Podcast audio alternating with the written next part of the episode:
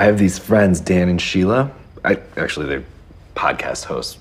Welcome to Profiling Criminal Minds. I'm Dan. And I'm Dr. Redmond. And Whoa. oh golly, uh, did we watch? And hopefully you watched too, because we announced we were covering Millennium. The first, uh, it ended up being the first two episodes. So fun fact: whenever we're starting a new show, we kind of like watch a couple episodes of the show to figure out how much are we're going to need to talk about this show to fill up. You know, we try to keep the episodes around an hour long. And so sometimes, uh, for example, now if we were starting this show again, maybe we'd be covering two episodes of Criminal Minds a week instead of three. Maybe. Uh, Maybe. That said, I mean, let's be honest here. There's a lot of Criminal Minds episodes that don't have a ton to talk about. Bad. And this is uh this is well, I was being nice about it, which is not on which is very not on brand for me that I would be the nice one. But anyway, uh, it's not normally our structure here. But anyway, the point is, yeah, there's plenty of episodes that don't have a lot to talk about. But you know, I got halfway through this first episode of Millennium, and I'm like, okay, we're only going to be two in, two of these a week. yeah, that, and you knew why, because we were debating whether we'd do it every week, right? Yeah, yeah, we were. So, so Dan says to me, okay, watch, I'll send you up the three episodes. Yeah. And you watch See how far you get, basically. and see whether you, we can, we can, we only need to do two or do we need to do three? I watched the first one and went, oh shit. Yeah, I know. And then I watched the second one and oh, Yep. So oh. Here's- here's something uh that I think is going to come up a lot. And it's it's kind of alien in this day and age to look at the show Millennium. Uh and this is this is what I'm going to bring up. And I'll tell you why. I don't know that, you know, post 9/11 a- American culture has made anything that means what it's saying as hard as the show Millennium means everything it's saying. Do you understand what I mean by that? Uh, I can immediately. It's it's critique. Yeah. It Um, means it, but it is it is there is no there is there is no humor here. There is There's no, no irony here. There is no waffling. It is saying things that it means with all of its heart. Yep. Like, I, honestly, I know that this is going to be a weird thing to say, although given where the show goes, maybe it's not that weird to thing to say. This show means everything it says to the extent that you normally only see in terrible Christian television and movies. Like left behind. yes, it It means all of this as hard as left. Like this show means ev- means its criticism of Left Behind as Yes. hard as Left Behind means Left Behind. And the crazy part is this show believes in Left Behind as much as Left Behind believes in it, and it's as critical of it as those guys are just unabashedly in favor of it. Yeah. Wow. It is- You know, yeah. Because the on- the funny thing is, the only thing that I can think of, it popped into my mind when you were saying that because I hadn't. Is but this show is still the show that I'm going to bring up is still lighter. Yeah. Okay. Um, it's lighter, but at least it has the conviction Yeah. um, of these ghosts and spirits, and that's surreal estate. I have not seen Surreal Estate. No, I know. It's just brand new. Oh, it's okay. in its second season. It's in its second season. Okay. Um, and I sort of accidentally sort of thought, well, I'll take this, and then I just continued to tape it and watch it. Um, I didn't, and it is, uh, yeah, its ghosts are real, Okay. and it's it's everything. There's no waffling about. Some is bad, some is good, some is just sad. right. But it's, I mean, no, it's not like this show No, at all. It's Nothing not- is like this show. Oh, I, I think, like the thing is, is as I'm watching it, I'm going, oh, and every now and then I see the odd character and I'm going, oh, and I go, oh, and there was one point in the second episode where I just said, no, oh, no, I know, I know, Yep, oh, I know. Ooh. you know, um, and it's uh yeah and i and and i and i do remember everything that's going to happen sort of to the Yeah. people that's the funny thing i may not remember all the plots But you well, as I remember but i remember the broad strokes. people and the broad strokes and the and how just how tough to watch this is I, This is- I here's what I'm going to say. You can expect us to have two seasons worth of amazing things to say about this show. I, Yeah. I can guarantee that. Now, I think we all remember. I mean, if you listened to Style Section, maybe you didn't. Uh, that we went into season four of Wise Guy expecting it to be a disaster. And we found out that, in point of fact, it was an amazing return to form and theme and message after the incredibly fractured, they didn't know what they were doing season three. Uh, Yeah. uh, right? Like, season three has some incredible episodes. Uh, it says some incredible stuff about America, but it also has all of the show's worst episodes. yes And none of none of the worst episodes were in season four. And No. had season four been allowed to have the courage of its convictions, then I think season four would be remembered as fondly as Wise Guy was. But again, I, I think it was sabotaged by people who didn't want the show, the network to seem anti-war. you know. I- yes yes All right. So, but by comparison, I predict that we will have nothing good to say about season three of Millennium. So that is my prediction right now. And I, if I am surprised and it turns out we have nice things to say about season three of Millennium, I'm right now going to say, I'm not going to say I told you so. I'm not going to claim that I secretly thought it was good. No, I think season three is bad. And I remember there being some high points. Uh, the episode about that addresses the concept of just outlaws that had Garrett Dillahunt in it, I remember as being just magnificent. Just like the concept of people who have just who just care about nothing and have stepped completely out of society and how much Frank's partner can't deal with that concept. Like Yeah. I remember that being a good episode. And I'm not saying it's impossible that there will be good episodes. I'm saying season 3 I remember being a betrayal of everything the show was trying to do. So we'll see where it goes from there. Yeah, well, we'll see, and we will see uh, because that's that's the interesting thing. Because look what you know, we've had a few surprises recently. We have. oh, have we ever? Cop It- Rock better than we remembered. yeah, and this show, I um, Oh my god, these episodes. But again, I've only watched it once. Yeah. and yet it is burned in my mind as I found out when I started to watch it. Yeah. You know, and and our our Frank Oh, is Frank Black. you know, he looks as born and world weary. Perfect choice of casting. Yeah. Well, I mean, the part was specifically written for him. Like this Yeah. is one of those situations where, like, it's not like they they cast somebody in a part that he created. He created a part for Lance Henriksen to play. Yeah, Like just a man that it is that has seen all of the worst the world has to offer, and all he wants is to find a way to provide a life for his family away from that. But no Yeah. such thing exists because it, it is the rot at the core of the world. yeah, and yeah, and he and he and he looks the part, and he feels the part, and Oh, yes, this is, and it is a, I suppose you could say a very depressing show. oh my god, is it a depressing oh show? Oh my Like I got through these two episodes, right? And it's just like, oh my god, I felt like I had been through an ordeal having Well, watched these two Exactly, episodes. And I'm going, and I'm going, but do I really want to watch the rest of this? I know. I know, and I know, and we're not going to do any spoiler alerts. If No. you've never seen Millennium, No, yeah. We are not going to spoil stuff that's coming up. Don't worry. no, even though, even though we both remember different things, I we haven't talked about it. Yeah. So, and I'm sure that we remember things that happen in the future, and oh, totally. and bits and pieces. The one thing is that I didn't remember was that the um, telemarketing one Yeah.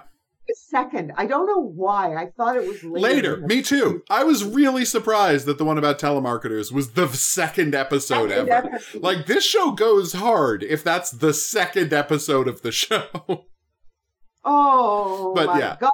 By the end of it, and I think it's because the end of the second episode, and we will get to this. yeah, everybody. we'll get there as we talk to it about. okay, but what I want to say structurally is that the end of the second episode, all the stakes are up front. Yep, You one know hundred what percent. stakes are now, and holy shit! It's not gonna. It's not gonna take its foot off the gas. No, Uh so what what fascinated me though, right? Watching this, and I will say one thing for people to look forward to, uh, to in season two.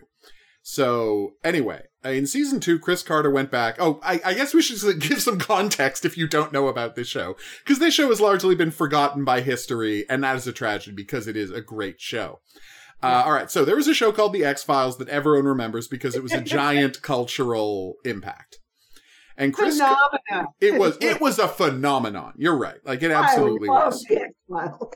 I know, everybody watched the X Files. So after three unbelievably successful seasons of the X Files, Chris Carter basically had a blank check to from Fox, the network that aired the X Files, to make whatever he wanted. And what he wanted to make was the show Millennium, which is essentially his show about his fear of the the turn of the century, the turn of the millennium, the end of the world.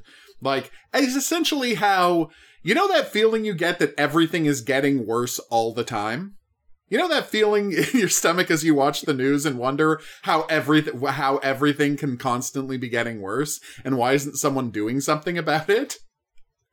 That's what this show is about. This show is about Yeah. that feeling. And he wanted to make a show about that feeling. And again, we can say how sane it is to decide to make a show about that feeling, but that's what he wanted to do. And he had the clout to do it. Yeah. And in season two, uh, Darren, uh, no, um, James Wong and Glen Morgan come in to try and, you know, essentially make the show more popular. Because the first season was not, uh, not the most popular thing, because we've just said it what it was about. How could it be that popular? Uh, but they were committed to letting him have another try. And they come in, and I'm not going to say what they do to it because No, please don't. but it works. It does work, right? Uh, but the craziest thing is this one of the most depressing network TV shows ever, and this is why I want everybody to keep watching it, no matter how bad it gets. Has two of the funniest episodes of television I've ever seen. Yeah. And we'll, we'll, yes. You know what is funny? yeah, Is that as you're, t- as you're talking and I'm thinking about this, what this reminds me, there are a couple of recent South Korean shows that have uh, this kind of feel. that have this same kind of feeling. There's the one with the time distortion. And Okay. I'm just, I'm can't, can't, can't remember it. It hasn't had a second season yet. Okay, I don't remember what it was called, but it was sort of like these monsters would come and just grab somebody. okay, No, no. Um. Anyway, it was, and that one was kind of you. You. There are some South Korean that have a similar risky tone. Yes, but twenty years later, Yeah, 20. And that's the point. And I think you can make the argument that there is a, you know, a, a point of view that says that this was a very influential television show. Uh, in that, like, stylistically, and the, like, bringing the focus on, uh, like, this, this brooding style that essentially defines the original show CSI right, is very similar to what they did in Yeah. Millennium. And honestly, how can you watch the first episode of Criminal Minds, right, that was shot in Vancouver and has this this rainy look to it without thinking of the show Millennium? Like you can't. no. Well, here's the other thing: is that remember the with um. Okay, the guy Walton Goggins. Goggins. Goggins, right? That episode, yeah, yeah, the demon possession episode. the demon possession episode, right? Yeah. That had to have been. Oh, influenced by Millennium? I don't Um, think there's I- any question of that. I don't think there's any question. I think you're. I definitely think I wouldn't have thought it before this second. no, before you mentioned it, but no, I, I you are 100% right. That is Yeah, millennium that- influenced. That's millennium influenced, and then they, you know, didn't have the guts to go To go all, go all the way with it. Well, I mean, we can probably make the argument that um, Criminal Minds doesn't owe that much to Millennium, but No. Suspect Oh, no. Behavior owes a lot to Millennium. Yeah, for sure. Is the argument I would make. Which means that Ed Bernays, Bernero Bernero, jeez, Talking about sauce now. must have loved. Millennium that wouldn't shock me at all. No, that would not surprise me in the least. No. All right, and so world was no and, and was the not world ready yet. still wasn't ready to Still, ready to watch Some- something so devastatingly bleak. yeah, and that is that is that was the difference. Yeah, The- the critique the critique of the world in which we live Yeah, is just oh, it's just god awful. yeah. All right, so I love the show. I love Oh, I love these two episodes. In case that wasn't clear, we loved wanted- these two episodes of television. I wanted to go and watch number three. Me too, but you know, we But I can't overwhelm no. ourselves. We cannot overwhelm ourselves. No, we're sticking with two because they are episodic. They really are. It's really it's it's a very strange phenomenon that there is this whole thread running through it. Yeah. That it that you never let go of, but it's episodic. hmm And they I mean Chris Carter did a wonderful job, Oh yeah, he Yeah. did. you know. but- Absolutely, he did. And honestly, who the hell knows what would have happened had, um, you know, Glen Morgan and James Wong got to keep doing the show instead of trying to do their Battlestar Galactica, Space Above and Beyond. Uh, which I'm not saying it was a bad show. I'm saying it was a very interesting show about, you know, uh, an endless uh, Vietnam in space, basically. about the tortures of Vietnam in space. Uh, but that's that's a conversation we're gonna have while we're talking about season two. But for right Yeah. now, uh, let's let's dig into the first episode of Millennium. Oh yes. And and and the foreboding even when it's it's starting, right? Okay. I, I just the foreboding when I see the yellow house. oh my god, that yellow house. His perfect yellow house in the suburbs. Well, not only that, but that is the uh, that is my ideal house. Yeah. It's especially meaningful to you as a result. For whatever reason, like I love that those wooden house, you know, that house house style Yeah. with a couple of stories and a wraparound bal- balcony, basically Veranda. Veranda. Yeah. wraparound. Yeah, the wraparound veranda. Yeah, yeah. No, I, I get it. Um And- And they painted it yellow. yeah, and bright it yellow. was just this beautiful.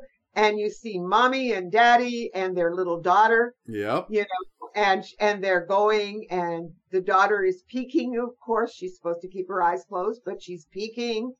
And Mhm. but Megan Gallagher uh, Yeah. does does does keep her eyes shut. I know. Then she falls. I mean, she just looks Catherine at Black. Perfect. Yes, Catherine Black, who's Frank's wife Yes, and is a social worker. Yes, and and it's a perfect house. Oh, it is. It absolutely Yes, is. it is a perfect house. Yeah. Oh, And and- Loves it. They all love it. I love it. the um I've seen Millennium. I know, right? Well, one thing that's interest super interesting stylistically about this show is Yeah. it fades every scene to and from white and not black. Yeah. That's and. I know it is a visual thing he's decided, and they do it along with the sound effect of a Polaroid photo being taken. Yeah. And of course, that's significant to the show. That's Yeah. significant to the plot of the show. But it's really, it's very interesting how they committed to that. I mean, it, there's a narrative reason for it, but it's also incredibly off putting because it is the opposite of how all other television has trained you to expect television to function. Like every other show, every other movie, everything in history is like fade from fade to and from black. But no, Yeah. this show fades to and from white. Yes, well, and and Amy Winehouse, the song "Fade to Black," right? Yeah. Oh no, it's it's yeah. That's what you're supposed to do, That's right? what everything does. Yeah. It is the language of cinema. And what this show gives you is a blinding light that's hard to look at. And then your eyes have to adjust to the world again every time it starts. So again, like even the structure of the show's visuals are hostile to the viewer. Yeah, and yes, and that's it because you enter the world of the television and you Yeah. probably you don't want to. Yeah. Well, uh, no, exactly. And the thing is, he so often, right? It goes from the the white flash to an incredibly dark screen, so your eyes take a moment to adjust, and you're trying to figure out what it is you're looking at. Like everything about the way this show is designed, is, like is is made, is designed to set you off balance and make you uncomfortable.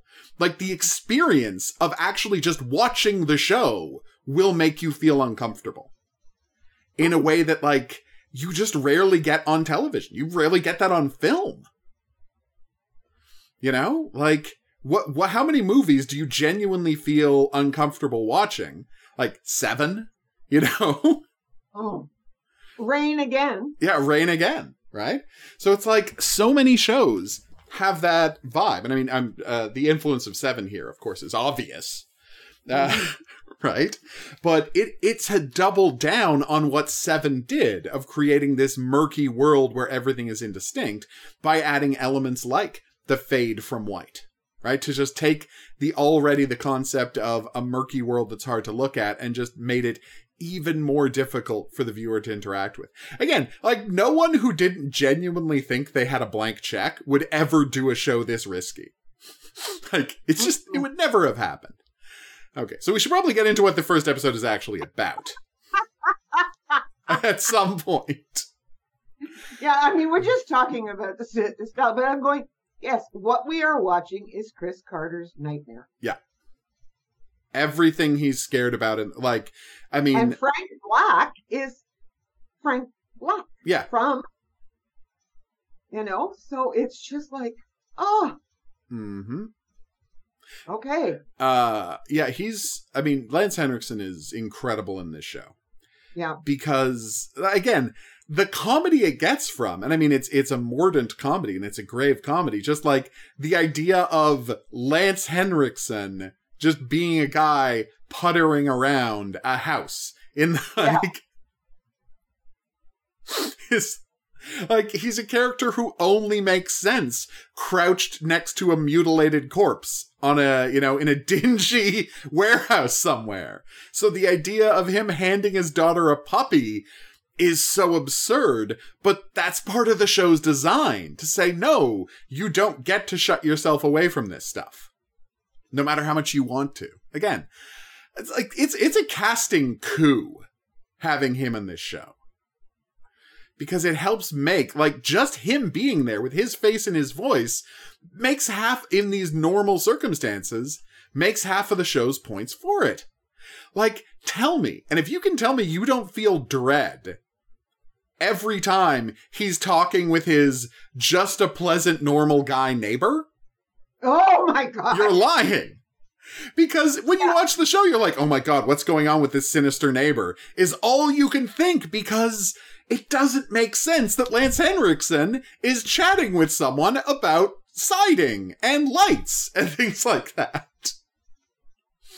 But that's There's the sh- to be something coming. the, but the thing, the genius of the show is that's what the show is doing to put you in Frank's head.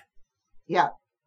You know, it's it's putting you in these circumstances because you watch a TV show and you're like, oh, they never just waste our time with this, you know, ordinary slice of life stuff. No, but the fact that Frank all is always waiting for the other shoe to drop is the point. Yeah. So, uh Oh my god. Uh so we start at a peep show. We started a peep show, which uh is interestingly shown in a in a very cool way from the workers' point of view. That it's just these women, you know, checking in and out for their shift Yep. and it, there's it is so blasé and it is the like whatever the opposite word for glamorized is that is how this peep show is presented this is eight millimeter. Yes, it is. It is eight millimeters view of the world of peep shows and sex work. Yeah. Yeah. Just the grimiest, most unpleasant to look at stuff imaginable. The only there's a documentary that you could actually watch on the NFB Yeah. that is is the peep show from the pers- that's the only it's a comparison that you can make because it does show the sliminess and the griminess Okay. and you can tell this is pre-internet Oh yeah. you know because you've got that's what i was All of this is all of this stuff has moved to the internet and OnlyFans now. But there was a time, kids of today, where if you wanted to have a woman dance for you, you had to go to the bad part of town and like stick dollars at a time through a slot and then a screen would come up and there would be a naked woman behind there who would dance. Well, as it was- crazy I mean here they're in they're in underwear because it's a network TV show, but I'm talking about what the show is referencing, not what the show is Yeah. presenting. Again, Yeah. we we understand what's what happened in the real places. Yes and they put quarters in Yes, quarters. Yeah, not uh, yeah. They put in one quarter per you know x amount of seconds. No, but you put in Okay. like you put in like six quarters for a dollar fifty for one minute of looking at this woman. Yeah.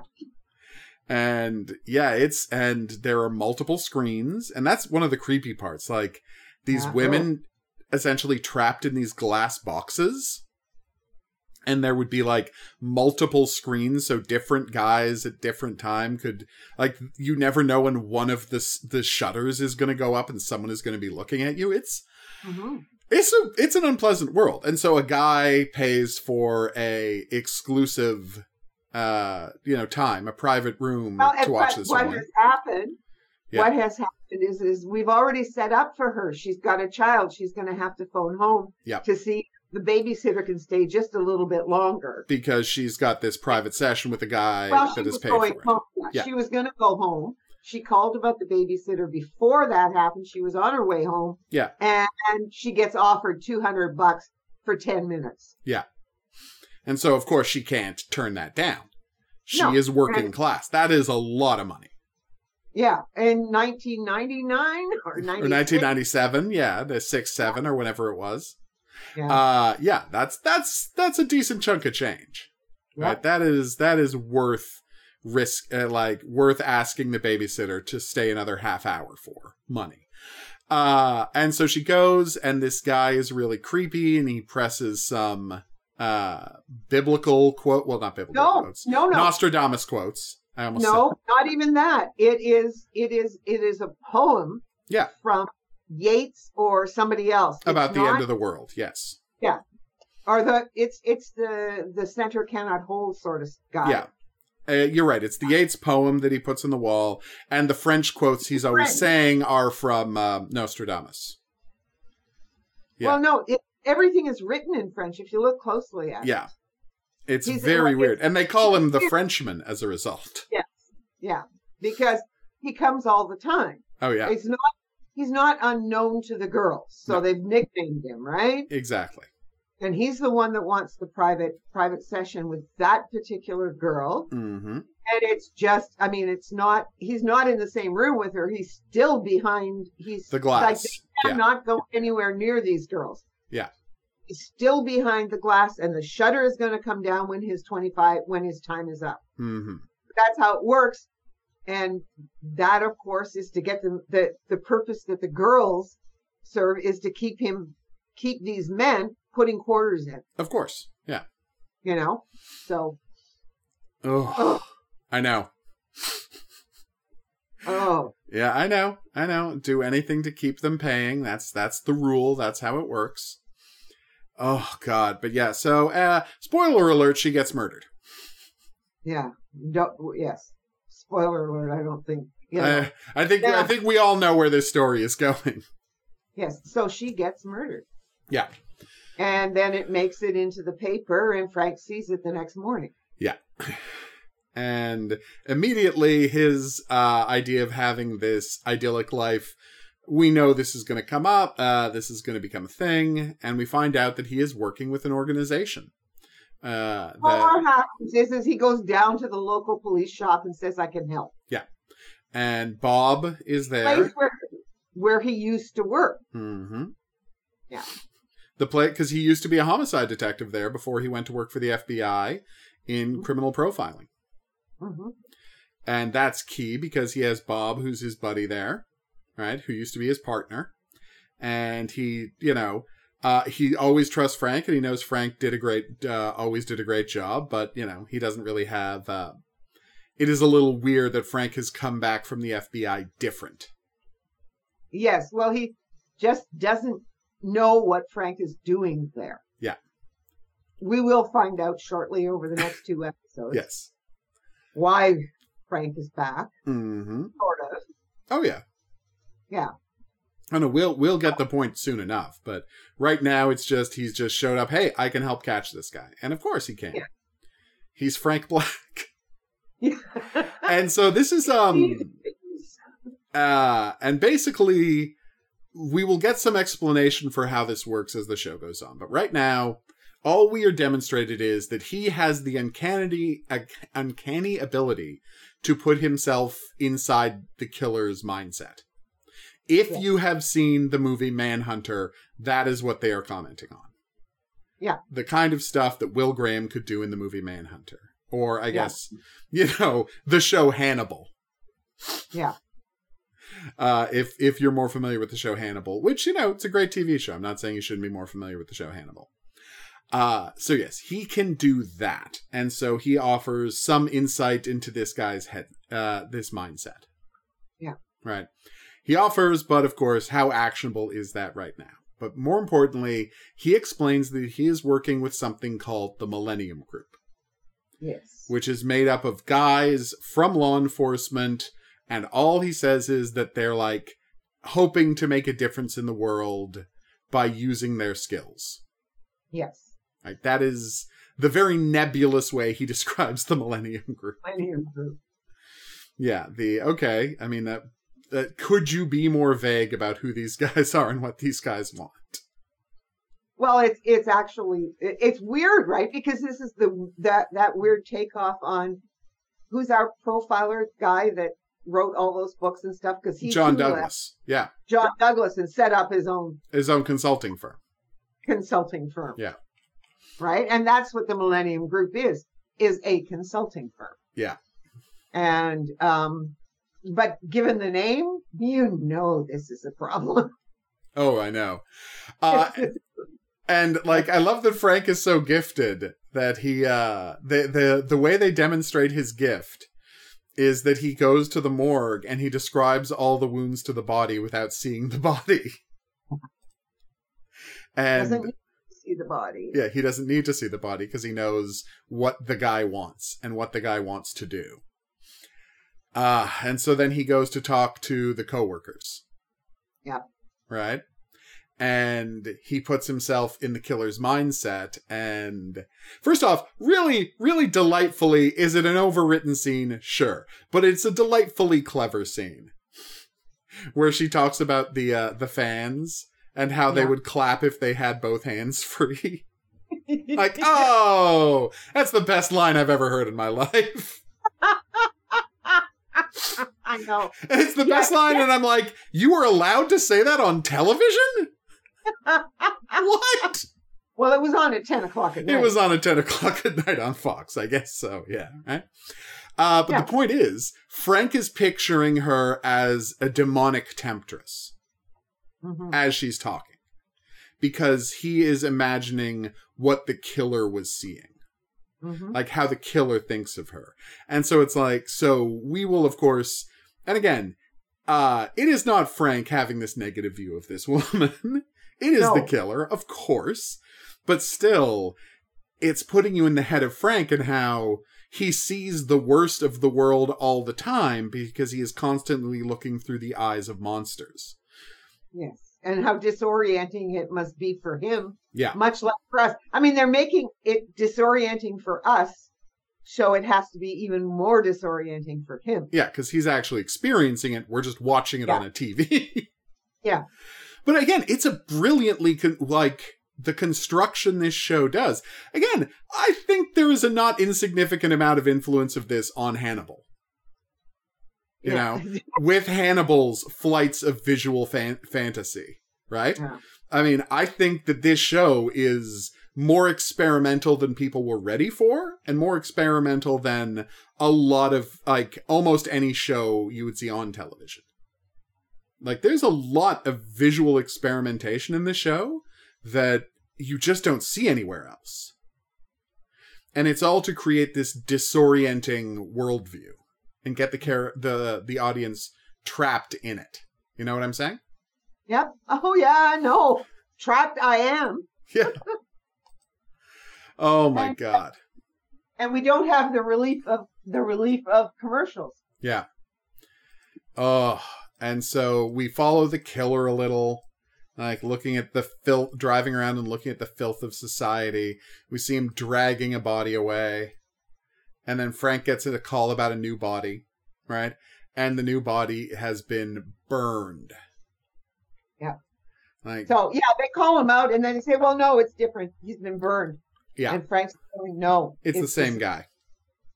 Yeah, it's the same killer. Yeah. Because he can see that he he sees the guy. That that's it. When something has happened, he can visualize that Yeah. as well. Like it's not just it's what I mean, the killer set him on fire and he ran through the woods. Oh my god, that visual they do of a man on Oh. fire running through the woods. Oh my God. wow. Oh wow, Now you- that's that's beautiful. you know? And so then Frank says, No, no, and they came, where's the water? Where's the water? Yeah. And we don't know what he's looking for. He's And sure so they they came all- from a river. Yeah. And he keeps going and going and going. And Mhm. then Finds a dead body. finds Well, sorry, no, finds- the dead body, the coffin. He finds the coffin. he finds a coffin with all sorts of oh Has the word plague written on it in French. Yeah. yep And yeah, and he realizes someone had been kept in this coffin for X amount of time before he was dragged out and burned alive because there is blood all over it and you know bloody scratch marks on the inside of the uh, Yeah. cabinet. Ugh. coffin yeah It's it's disturbing. So Frank ta takes forever to get home, and then we meet basically our second lead of the show, your favorite and mine, Terry O'Quinn as Peter Watts. yes Oh, Peter Watts, we love you and we hate you and we hate you. I mean, but there's a reason that we'll watch anything with Peter Watts in it from then on. yes and that is because he's so he's so good in this. Uh, in case you don't know who Terry Quinn is, if you were familiar with the show Lost, he played Locke on Lost. Yeah. Yeah. Uh, right. Uh, so then Frank goes through his uh, various. Uh, he studies the evidence. He gets you know a little bit of evidence, and it's very interesting because Peter Watts won't go into the house. Like Frank has told him, he doesn't want this stuff infecting his house. Yeah. So Peter Watts does the creepy thing of just sitting in a car across the street for five hours waiting for Frank to come home. oh You don't see how that's like worse, right? yeah you know your your wife has noticed this Yeah. as it turns out hmm you know frank he was sitting out there for like hours Yeah. you know that's going to give her the creeps it would give me the creeps if i saw a car sitting outside Oh and God, you yeah. knew who it was but she Mhm. still thought it was creepy Yeah. And uh, what's interesting is, right? So they go um Frank, right? Uh goes over the because there spoiler alert, again spoiler alert. Uh, I'm just talking about the plot. There's videotapes of the various customers in the peep show. And so he managed to get a videotape of the killer. But Yeah. he wears a baseball cap, you never really see his face, but he is muttering something. And so Frank is able to detect what he's muttering about blood and filth and the city being drowned. Right? Yep And so he looks for the various uh, places and he sees in the newspaper that day that the police were planning to clean up a uh, at this place under a bridge where people it says clean up cruising. So it's where, you know, gay men are going to pick up hustlers. Yeah. Right? Uh, and so Frank's like, well, if this is known to be a place that is by his terms filthy, he'll probably be there. And he goes and he chases him, and we get a fun chase scene. Yes.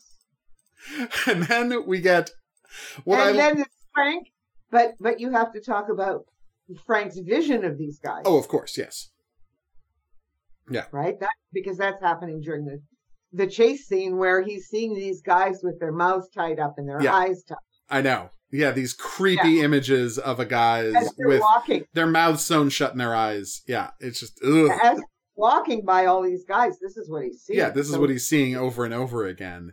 And again, I mean, the fact is, I think we can say that Frank is psychic, right? like, yes, 100%. The show does, it like, will make a bigger or smaller deal out of this as the show goes on. But there is, given what he will discover uh, 10 minutes later in the show, there is no way to interpret it other than that Frank Black has a psychic link with the killers he's hunting. yeah, Like, uh, it's it's not just psychology here. It's not just profiling here. He has a psychic link, and Yes.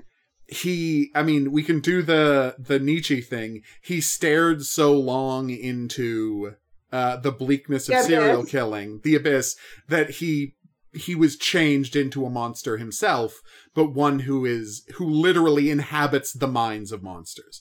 Because it's not figurative here. It's not what they would do No. with Will Graham, or it's not what they would do on Unsub, or right anything like Yeah. that, or even Criminal Minds. This is literally a magical power, yes, and it's and it's it's strange. yes. That, that they're just not giving it any quarter. That there's no if, ands, or buts. Yeah. He tries to explain it to his ex partner, Bill Yeah. Smitrovich. Bill Smitrovich uh, from from Crime Story, Yes. from our And- beloved crime crime story. Yes. And so he, as he explains it, he said, I just can see what they see. Yeah. And he doesn't know I've how, and he doesn't know why, but he can. Yes. And this might have been something that was, was latent. And because he was, he ended up working in law enforcement, it becomes full blown. Yeah, he essentially trained whatever this latent ability was in him until he had the ability to enter the mind of a psychopath. Yes. To Oh, all right. So then he gives the profile, and like watching this compared to how the giving the profile scene goes in Criminal Minds, it almost plays as comedic. Yeah. I because know. he's like, all right, here's the here's the literary origins of this guy's obsession. Here's why he's doing it. He thinks that the city is, you know, is corrupted. He thinks that there's a plague on all of us. Uh, he he's obsessed with violence against women, and he goes peep show because he his sexuality is warped by his relationship with his mother, and he just lays it all out. And the cops are just like staring at him blankly. Say what? Because they think it's a black guy. Yeah, because they found a black hair on the. They found a single black person's hair on the victim, and they're like, "No, it must be a black guy." And he's like, "There's only been one black serial killer ever, and people generally kill within their own racial group, so no, it's not a black guy, but they've got a hair, so that's what they want to chase down." Yeah. So then, and then they're all going to go and they're going to keep go, following the leads. yeah, And so it says, okay, you know, Fine. I've given you what I know, fine, and I'm leaving. And he leaves. And then, I mean, the way this thing is set up, as Yeah. he's driving out of the underground parking, right? yeah, All of a sudden, there's this person coming at him in the rain. And Yep. it's the pouring rain coming at him at the rain. And you are just like, wow, oh, and it turns out, of course, it's it's Bill. Right, it's uh, Bill it's, who's it's his saying, it's his ex-partner and who says, tell me why I should believe you. Yeah. And so Frank finally has to explain what happened to him. Yeah. that uh he found you know he caught this guy who was an especially awful serial killer who just as he said uh w- walked up to random houses and if the house happened to be unlocked, that was, you know, a message that these people were inviting him to murder the entire families. Yeah. Uh, and then w- as he is solving this case, someone started sending Polaroids of his family to him, completely anonymously. And he became so terrified of his family being at risk and the world being full of danger, he had a complete nervous breakdown and could not leave the house. Yep. Right. He turned into an agoraphobe, entirely obsessed with security, and he couldn't work anymore. And he has managed to claw his way back, but he is still damaged, and this is what this house represents that it's finally going to be safe. That his family is finally going to be okay and he's going to be protected. But, spoiler alert, uh, sometimes protection doesn't happen inside the house because his daughter has a seizure and is in the hospital. Yep. Oh dear. Yep. So off he goes to the hospital. Yeah, and his wife talks about it, and he sees them drawing blood, and he figures out why the people were being kept in the why the guy was being kept in the container. Yeah. He because he's obsessed with plague. He is And keep- blood. he is grabbing people. He is locking them up. He is doing a blood test, and if it comes back that they are infected, he murders them. Yes. And of course, this is a throw, throw line to his the the whole HIV thing Exactly. So, did this character and i mean it's not it's not established in the show because this show is not about this show is not interested in explaining No. anything.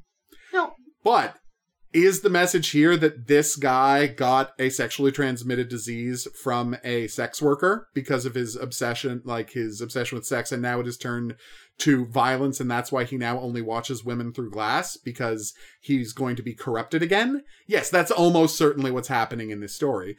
And the reason that the mo for her right uh the woman he brutally stabbed to death is so different is that he has been you know get poisoned and can't have sex with women anymore for the rest and so now the reason it's so different is this is his sexual obsession.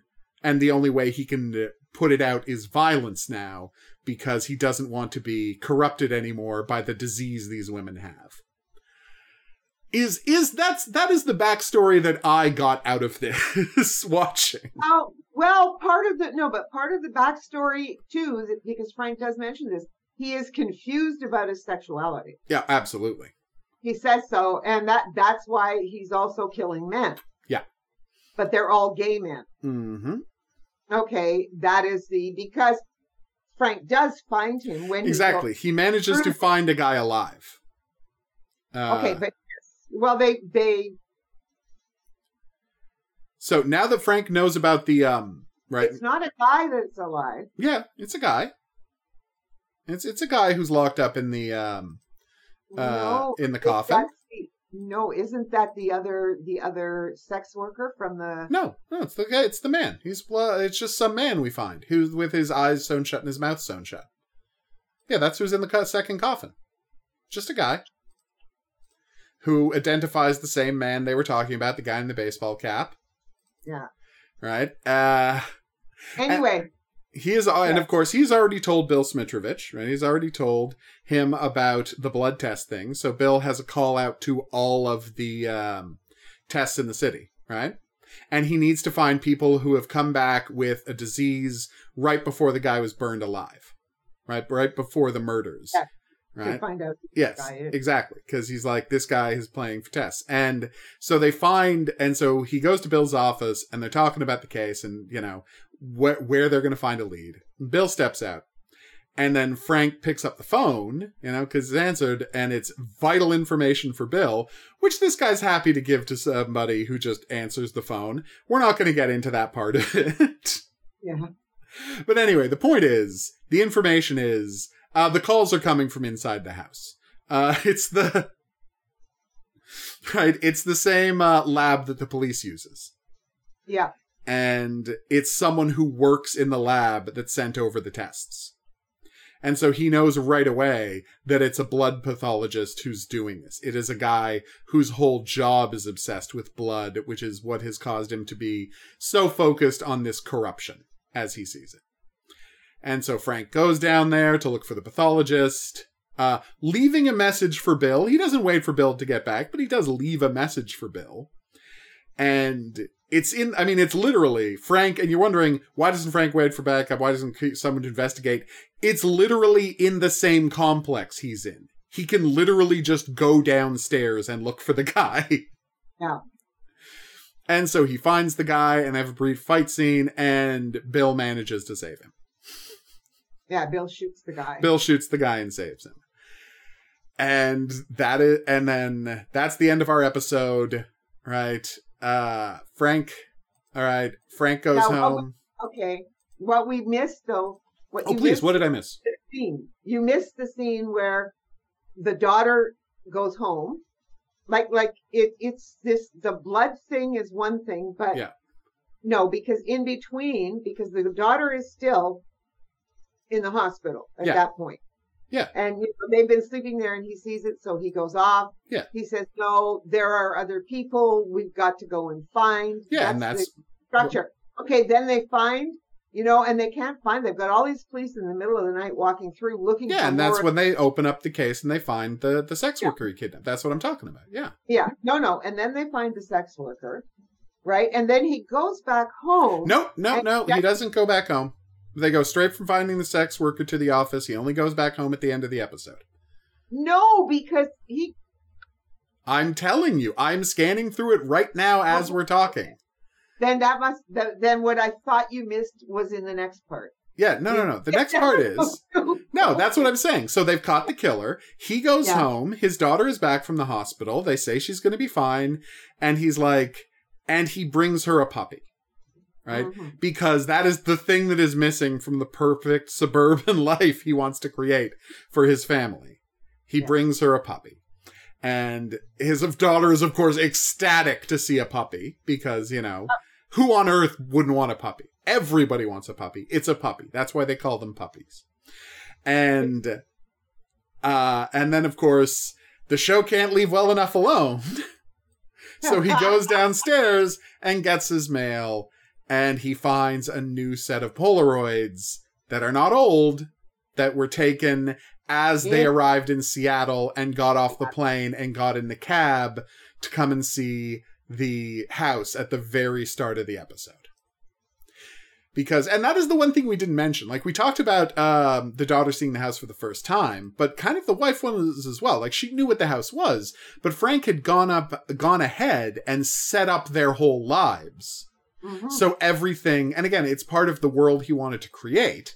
He set up their whole lives before, so they could just walk into this suburban life. Yeah. Right? So the house was fully furnished and everything was set up. Like he went ahead and did all of this, right? So that they could just walk into this new life and the new life would just be ready for them. And Yeah. that's key. So like literally, the that's how recently these pictures were taken. They have only been in town for two days. Yeah. And this guy is already on top of stalking Frank again. Yep. And yeah, So he's not freaking out the same way. no, he's not going to freak out the same way because he has he's had his therapy. You know, Yeah. he has found coping mechanisms. But the end of the episode is no place is safe from the darkness. like that is the message we are left with. Yes, at the end of the first episode. Yeah. No wonder anybody went to episode number two. I know, right? Yeah, because the message is like this guy, and again, that's me coming up with some idea. Because on Criminal Minds, we would have gotten an explanation of what his motive was.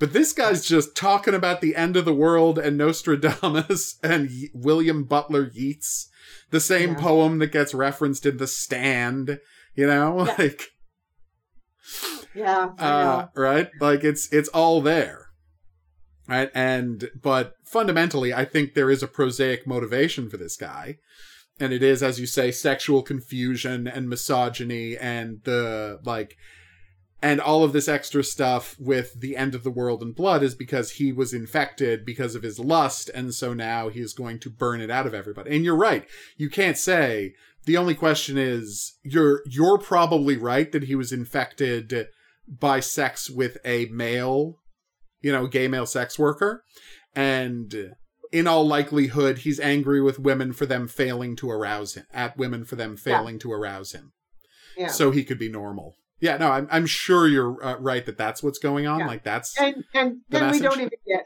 no, but we don't get any of that. That's just no, we don't get any, and we don't get the fact that he probably and he would have had this religious background. Yeah. with his own parents, right, and his own family, because what you do is you create from what you were raised with, right? Exactly. Stories, and of course, all of this is is you know um oh god we don't even want to get into i've just been reading some stuff on gender and oh never never i'm not going to go there let's go to episode All two right, episode two opens the with real a world bad enough hey, uh, y- you know that movie Fight Club? Would you Yes. like to watch a microcosm of how cults work in the movie Yeah. Fight Club?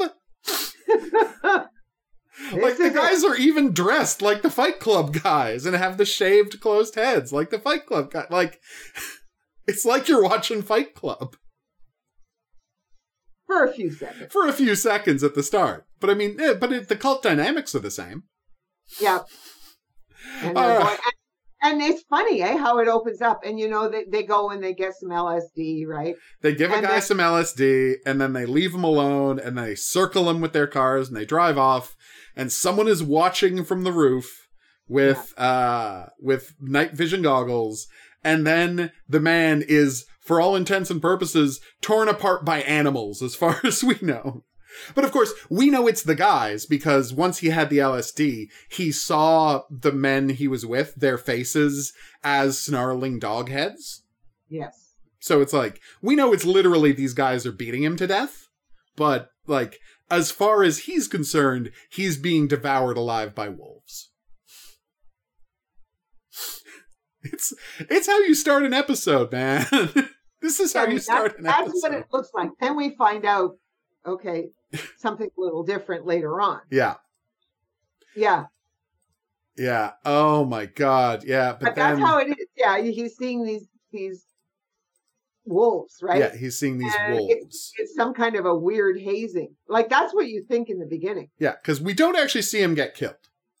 no no no we don't see him get killed we don't see that the, the cars drive off they just driving They around They seem to leave him alone. yeah. Yeah. and they seem to leave him alone but in his head he's he's turned these guys into wolves And then he's attacked by some kind of a beast. Yes. Yeah. So, yes, and um, but he's we don't see him being killed. No, we don't. Act, you're right. don't You're we don't actually know that. You're right. no, no, we don't know how he was killed. We will later Soon on, enough. Soon enough. Yeah. So this where we now switch to the garden? Yeah, this is where, well, first we see Frank putting in security lights as his response to the incident. Yes. Uh, and his neighbor's like, hey, what's the security lights? And uh, Frank, of course, explains that he wants them to be, uh, you know, he wants a little extra security because his wife has got her late night job, uh, has got her job, which means she's going to be coming home after dark. So it'll be nice that there's some lights out there for her. And this is Yeah. how we find out that she's going back to work as a uh, social worker. Yeah. Yeah, that she in fact has gotten the job she was applying for in the first episode, and she's going to be going back to work as a social worker because the daughter's uh, like going to preschool. They have, you know, the daughter's going to be busy at preschool all day, so she can, she's ready to go back to work. And more importantly, Frank's stable again. Yes. so yeah, she can, she can go back to work. Things are going to get back to normal. But like I said, seeing Lance Henriksen doing basic household maintenance is just bizarre. it just looks weird, and I'm not going to apologize for thinking that. But there he is. But there he is putting up the sensor, and his, you know, his friendly neighbor is there. And then he gets a call from Peter Watts saying, I need you to come and look at something here in, uh, Sa- uh, in San Francisco. San Francisco. Yeah. Yeah. And what he has to look at in San Francisco is, uh, someone has been taking, uh, human ashes and throwing them on a rose bed. On a rose On- bed. Well, it no, it's a massive rose garden. It's Yeah. one of those memorial rose gardens. Yeah. Right? And yeah, so someone has And has- no one and no one would have noticed anything except in among the ashes dumped this time was a human ear. Yeah. So this woman thought it was strange. then- Understandably, yes, the little old little old lady coming to, you know, go check on the roses and then Well, boom, commemoration rose for her husband or Yeah, her daughter, whatever. or whatever, and and Whoa. boom, human ear. human ear. So call the cops. They come. You know, and and the Millennium Group shows up yep, as well, and yes, they're go- so, and this is weird enough that it requires their involvement. yes, and they get, you know, and so they have to take up the ashes. Uh, But before that, we get a Over cut back. Ah, but before that, before we get to the ashes, we get that cut, wonderful cut back to Catherine and Jordan. Jordan's the daughter's name, by the way. Uh, Jordan Black. Uh, just in with her, Jordan, you know, go being put to bed and asking, you know, why is daddy had to, uh, Go. you know, go away because you got to remember he like He was she her primary of yes caregiver. exactly like he was kind of a stay at home dad for two years and this is like and she's only five now or six now well five years old now because she's in Oh. preschool so I think she's four. so four or five something like that right um so she only has memories of dad being home all the time Yeah. so this whole idea and so they introduce the concept that there are bad guys in the world and dad has to stop them Yeah. Which is, you know, a nice, very, very oversimplification of the situation, which, you know, is necessary. She's a kid. She can't understand the ins and outs of this, nor should she be expected to. But uh, the important part is we're opening up this idea that there are bad people out there, you know, and once again reinforcing that this is the safe place. Yes. Yeah.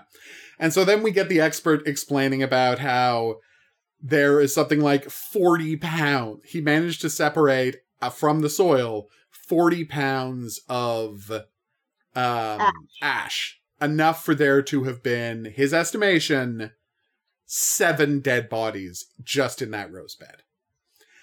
And Frank's flashes are of a guy in a metal, like behind a metal door, pleading with a beaten face, pleading from behind a window. That and is, the yeah. come up. yeah. Uh, and nobody can explain what's going on with the ear. No, how the ear survived. Yeah. But, and this is the key part, he mentions that he found some strange chemicals that were only used in, um, that used to be used in dry cleaning. Yeah. And so Peter Watts is like, well, there's a giant, you know, industrial dry cleaning facility out in the middle of uh, nowhere that's been de- derelict for a few years. If you wanted uh, an isolated place to kill somebody, you could do a lot worse. And they go out there and they find a bunch of human teeth. Yeah, and there's a crematorium out there, isn't they? Don't. No, no, no. They don't find the crematorium yet because, spoiler alert, it's not exactly a crematorium. But we'll get to that. Yes, that's right. All right. So then uh, Frank's buddy from uh, the FBI, who's the one who, you know, kind of brought him into the Millennium Group, shows up to offer his opinion. But what he's really there to do is offer an, uh, you know, offer his take on the um, the the Polaroids. Yeah.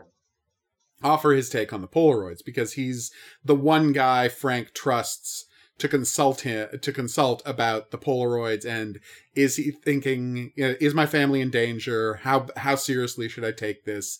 And the big question should i tell my wife? Yes. and this guy's opinion is no you don't have to tell her yet. Like it's been years right? It's been years and this guy is only now like it's been years. This guy uh, was inactive for a long time and he's still just staying 30 feet away from you and taking photographs. This, yes, it's bad that they're back, but no, there has been no escalation. And until there's some escalation, you probably shouldn't, you know, make your wife nervous. I don't think I agree with him. No. No, But- not I. But that's you can see that that's Oh, you know you I, I believe the characters would do it. yes, and and the but the problem and that's the problem with the stalker. It's the same old story, right? Yeah. You can't do anything until they do something really bad. Yeah. And by then it's frequently too late. Yep. Oh, stalkers, you're the worst. Uh, and now we get to the villains, which turns out to uh, turns out the Fight Club uh, we were talking about is a bunch of dudes with shaved heads in matching black shirts selling hair products over the phone.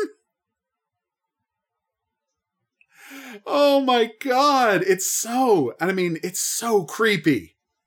Yeah. It is so creepy. Like and there's just oh just literally a hundred guys in a room just selling products over the phone. Because spoiler alert, and this is something that doesn't get talked about a lot, this is how cults make their money. They have a giant organization of people who will do grunt work without question and without rest and without proper compensation. And the cult just banks all that money. And if you've got a, I mean, the thing is, uh, sometimes they do it through minimum wage jobs or like running tiny restaurants or something like that. And it seems like, can that possibly be that Or much money? or yeah, or salons, or or I mean, for one that we're constantly having to deal with here, duct cleaning. Hey, people Oh, on the uh, phone, have you ever gotten a call from a guy offering to come and clean your ducts? That's a cult. the duct cleaning people are a cult. Uh, they might not be a terrible cult, they might not be an evil cult, but they are a cult. They are a cult of people who kind of have to be there. But it's like the Moonies were exactly that way, and they became an obscenely wealthy financial institution. Yep. Like, again, they bought the Washington uh, Times. Like, literally, prominent newspaper, prominent right wing anti communist newspaper run by a cult whose leader believes he is Jesus. Like, uh, these, these places, it's, it's such prosaic cri- stuff that crimes that the cults do right? Such minor things. And it's like the affirmations that play on the board in front of them. Everyone wants good hair, you know? you know, encourage, uh, what is it? I'm trying to remember the phrasing of it. It's like, you know, um, like, uh, encourage people to worry. Everybody wants beautiful hair. Encourage self doubt. Create desire. it's such a weird stuff, right? Uh, but yes, they identify the ear and the dead body, uh, sorry, not the ear, the teeth, as belonging to um, a specific guy, the child of some Russian immigrants, and they go to talk to him, right? The parents. The parents, yes, or not him, he's dead.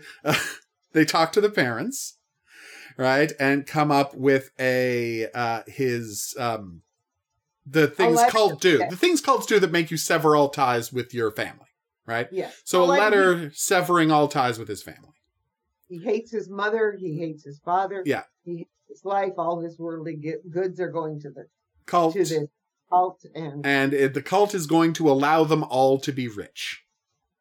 yes, Uh, is this significant? Yeah, of course. Is this significantly different than the evil of multi-level marketing? No, it is not significantly different, except multi-level marketing groups are generally not mass murdering people. Generally.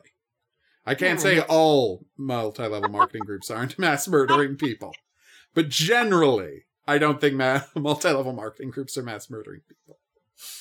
Uh, but the key part is they profile the language as being extremely personal. Like this isn't something someone put a gun to his head to write. This No. seems like he was a true believer. Yes. Yeah. Uh okay. Then back at home, uh, you know, Bill has shown up at uh the house. And Yep. so she she's afraid she's being stalked, but Bill Yeah. has just been asked by Frank to come and check up on her because it's a scary situation. Well, yes.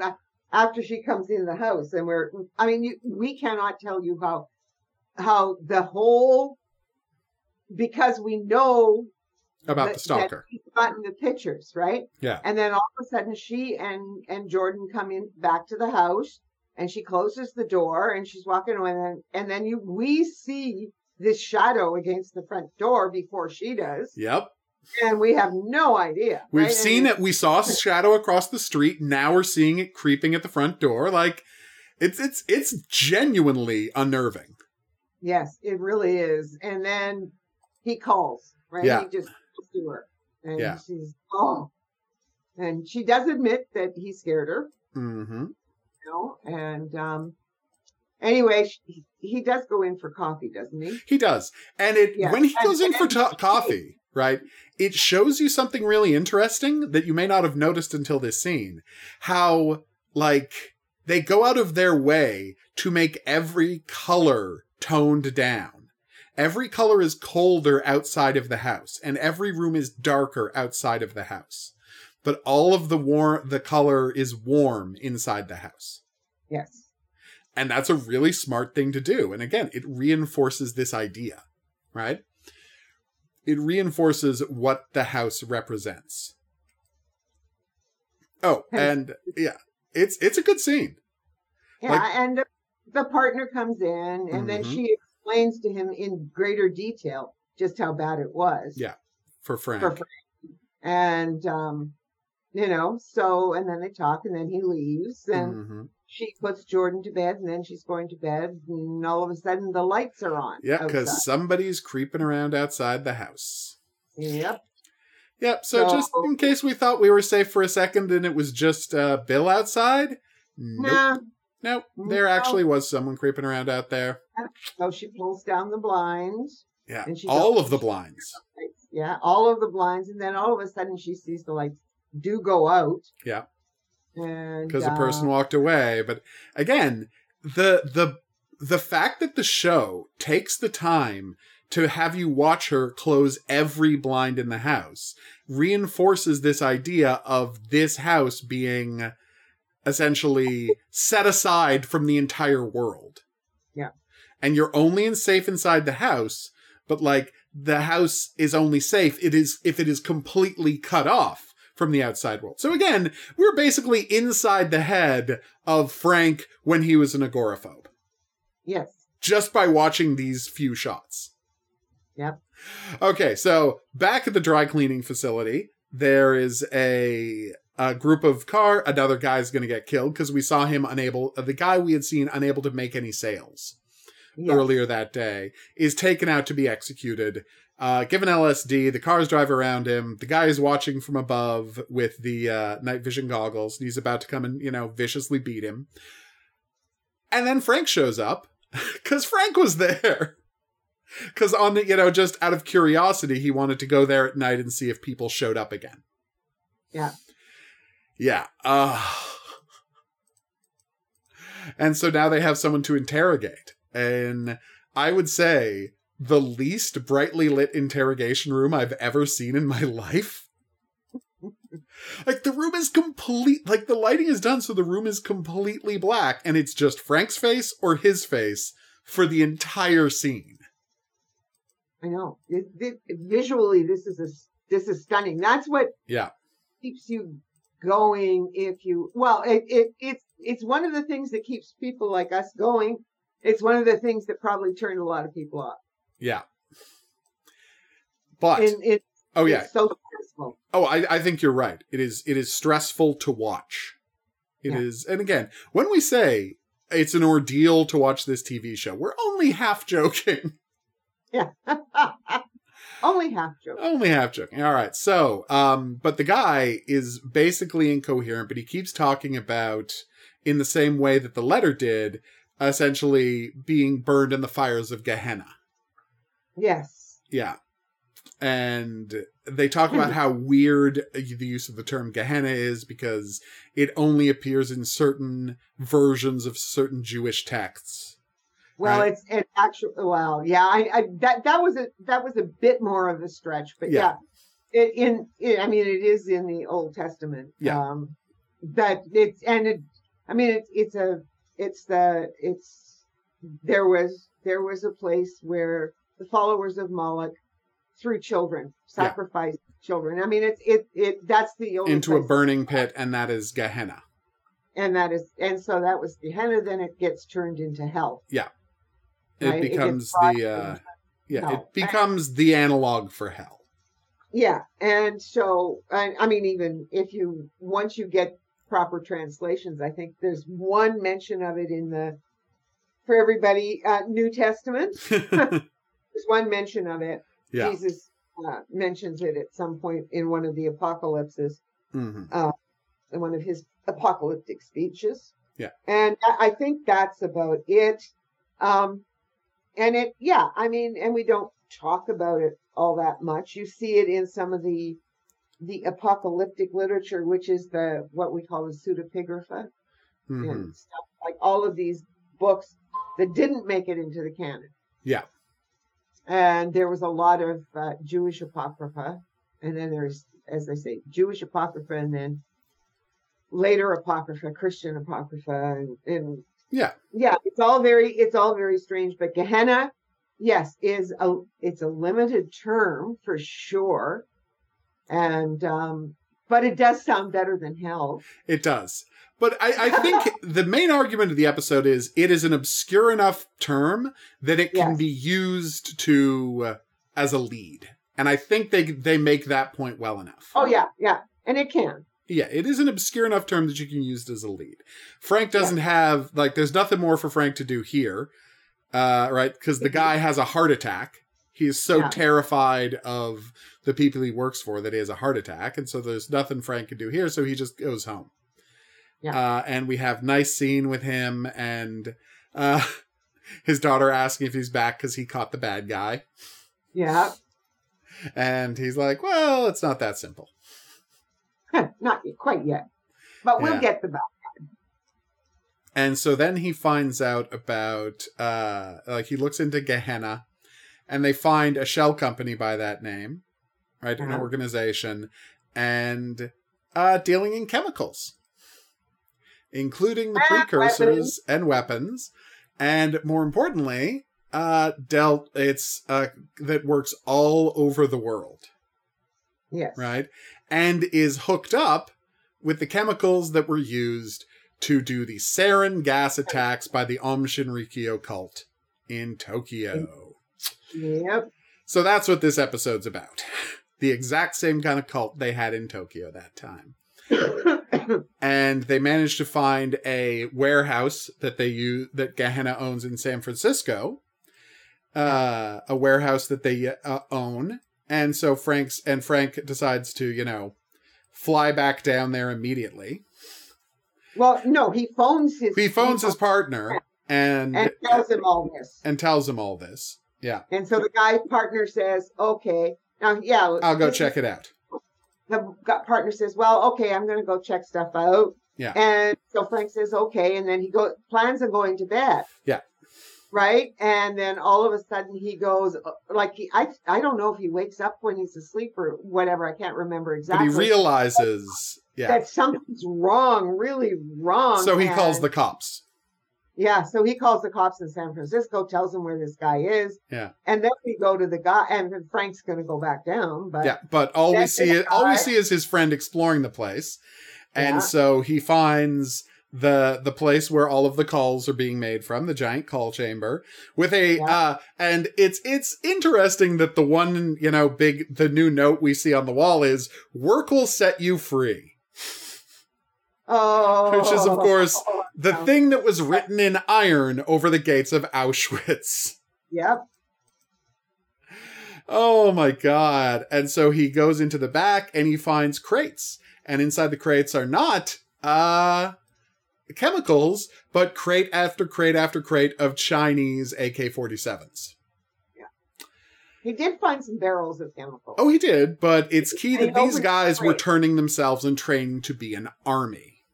Yep. a conventional army as well as all of the other culty stuff. And they mention in passing that the way that it's rumored that the way Aum Shinrikyo's leader got rid of uh, apostates was by burning them in an industrial microwave oven. Yeah. And so when, and they were like, industrial microwave oven. And so then when his buddy is exploring the facility, he finds a giant metal door with a glass window in it that we recognize as being what we saw the victim, Yep. Uh, but of course, he doesn't have Frank's visions. You know, No. so why would he recognize it? and, and I'm Ah, sitting there going, knowing Oh, no. well he's going to walk inside. Oh going, my god! No, no, no, no. The only thing they do give you a bit of relief because they switched to all of the cop cars Rushing over there. rushing there. Yeah, Oh, As- thank God. because he does. He goes in. He goes in, and Yeah. the the boss of the cult shuts the door and turns it on. But Ah, the but then there's like literally a swarm of cops there, yeah, like literally like twenty cops, and Yeah. Peter Watt, led by Peter Watts and the detective we've seen, and they yank the thing open and they pull his fr- Frank's friend out, yeah. and then we And get that guy. Yeah, then we get the interrogation, and they're trying to uh and they're trying to interrogate him, and they're trying to find out why he's doing this, and the guy just won't talk. Nope, nothing. Nothing. Oh, and uh and then he goes to see his friend, and we find out that you know the water in his all of the water because that's how microwaves kill you. By the way, all of the water in your body gets set to boil Yeah, at once. It is the most agonizing death imaginable. That is what he did to these people. Uh, but this guy was only in it for five seconds, so, you know, it did not kill him, but he was horribly injured. We're told he's going to make a full recovery, but Frank is still very messed up about it, quite understandably. And Kath and Catherine has come to get Frank from the hospital. And yeah, and we have our final little statement on whether it's possible, whether the concept of getting the bad guys even makes sense. Well, yes, but before that, you, you you have you talked about what Frank saw when he looked at this guy? Oh God, yes. Ugh. You have to go back to that. Yeah, because the guy walks up to the um the guy walks up to the the one way glass and Yeah. stares Frank in the eyes, right? Uh, Uh, even though it's a mirror, so he's only technically looking at himself, but in a crazy spiritual way, he know we know that he's looking directly Uh, at Frank, and we're seeing the same demon that the Yeah. guy saw. Like Frank is seeing the same demon that the guy in the opening saw before he was murdered. Yep. So this is the face of the demon that killed him. And well, we're going to talk about how literal we mean the word demon as we go. Because let's not forget, Frank has le- legitimate supernatural abilities. It's yeah. a perfect place to start. And let's just say that this is a show that isn't afraid to address the meanings and the consequences of that. Anyway, yeah. So now we go home and we have that, you know, discussion. Oh no, no, the discussion. That's the weird part about the structure of the show. The discussion with the daughter about whether you can whether you catch the bad guys, right?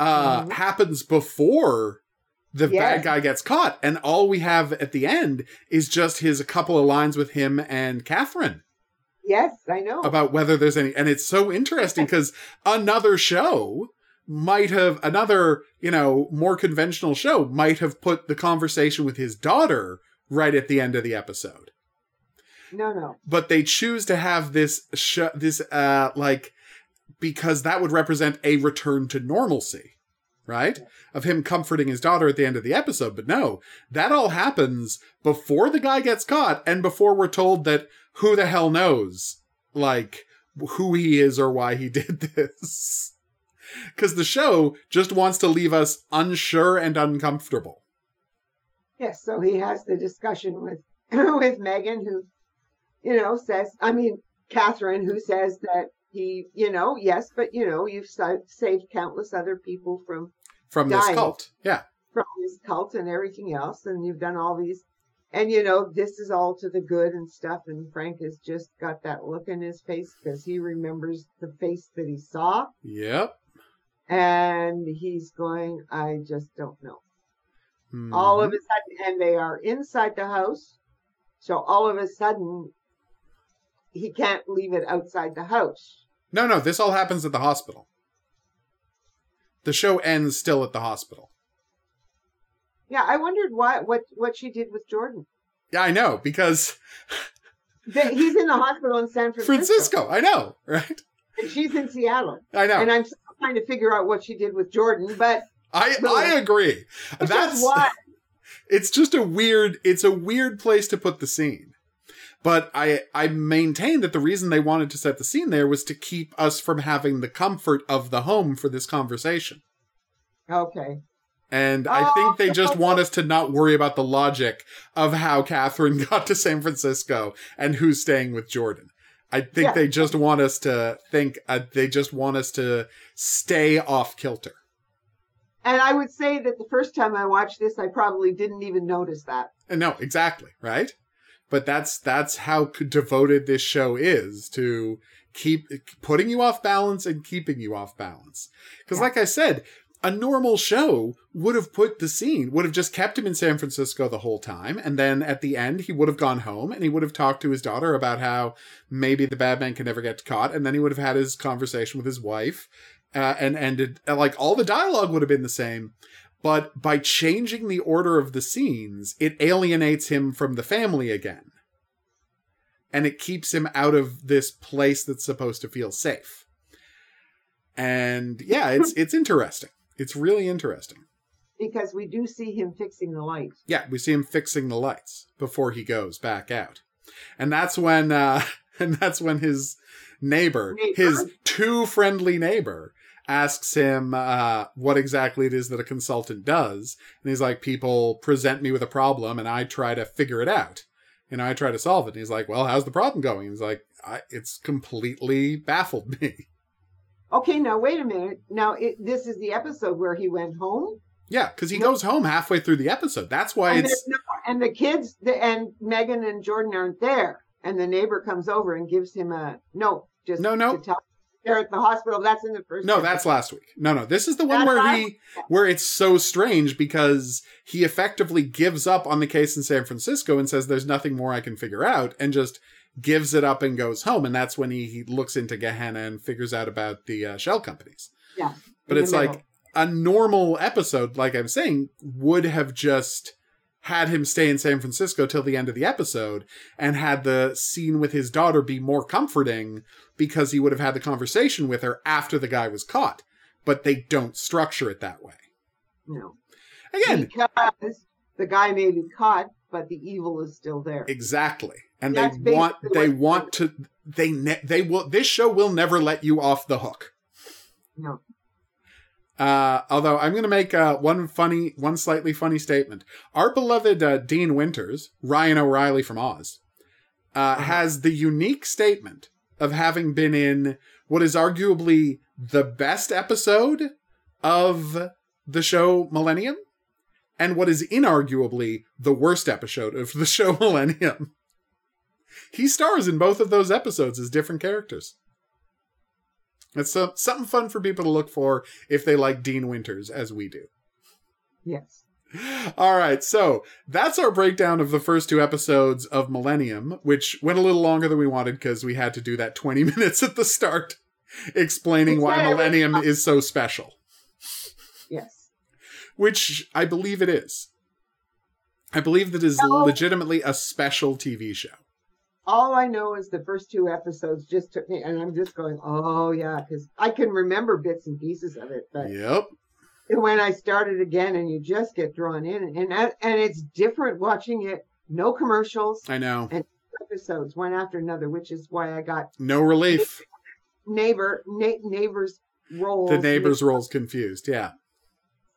and um, But yeah, like there is there is no relief when you watch the show Millennium. It's as simple as that. Like Yeah. they won't let you off the hook ever.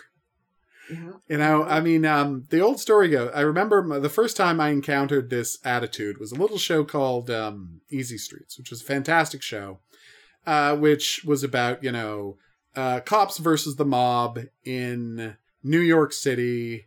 Uh, Joe Pantoliano, Jason Gedrick, bunch of other fantastic people. Really good show, and it got canceled. And basically, the statement uh, after it got canceled was who wants to come at the home at the end of a work day and deal with this you know yes, And I get that. I completely get that. And it was a fantastic show. It was a legitimately great hour of television, but I get it. Like people can't deal with that on a network TV show. And that is the the fact that Millennium was not canceled halfway through its first season. The only thing you can say about it is that's how powerful Chris Carter was. And that's how important the X-Files was to the entire network Fox. Yeah is the only reason that they let this show continue as long as they did. Because how could this ever have been a hit? How? You know? No, it because it doesn't have like I think of all of these other things, and that it hasn't become a cult. Yeah. Hit. That's the weird. And I oh, mean, oh. I want us to talk about that as we go through the show. Because on some level, I don't understand why, you know, people haven't rediscovered this yet. Maybe because you can't watch it anywhere? Oh, yes, there's that. Maybe because it's been friggin' buried? Maybe that factors into why this hasn't been rediscovered? like, yeah. how, like, I mean, I'm not saying it's the most mainstream show in the world, but it's like, there's no reason this show should be impossible to find. Like, I this, know. this should be watchable somewhere. Can you, you can buy it on DVD. You can buy it on DVD. That's it. You might be able to buy all the episodes on Apple. We'll check into that between week one and week two. So hopefully all y'all are finding a way to watch it online. I'm not saying watch it illegally, but I'm also saying Fox sure as hell doesn't want your money, so you know, leave it up to you. Uh yeah. So weird. It is weird. Uh, but for now, we're gonna let this go and say that we will thank you for listening.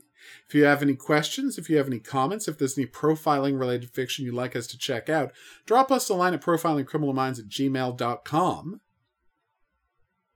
and we'll be happy to uh, uh, we'll be happy to check into that. If you're listening on an app or podcatcher, rate and review. That's how people find out about the show. We'll see you back here next week for episodes three and four of uh, Millennium, which is Dead Letters, and I don't remember what the other one is called. Um, I'll have to check. Uh, but episode three and four, Millennium. Uh, but until then, I'll say that's right. Au revoir.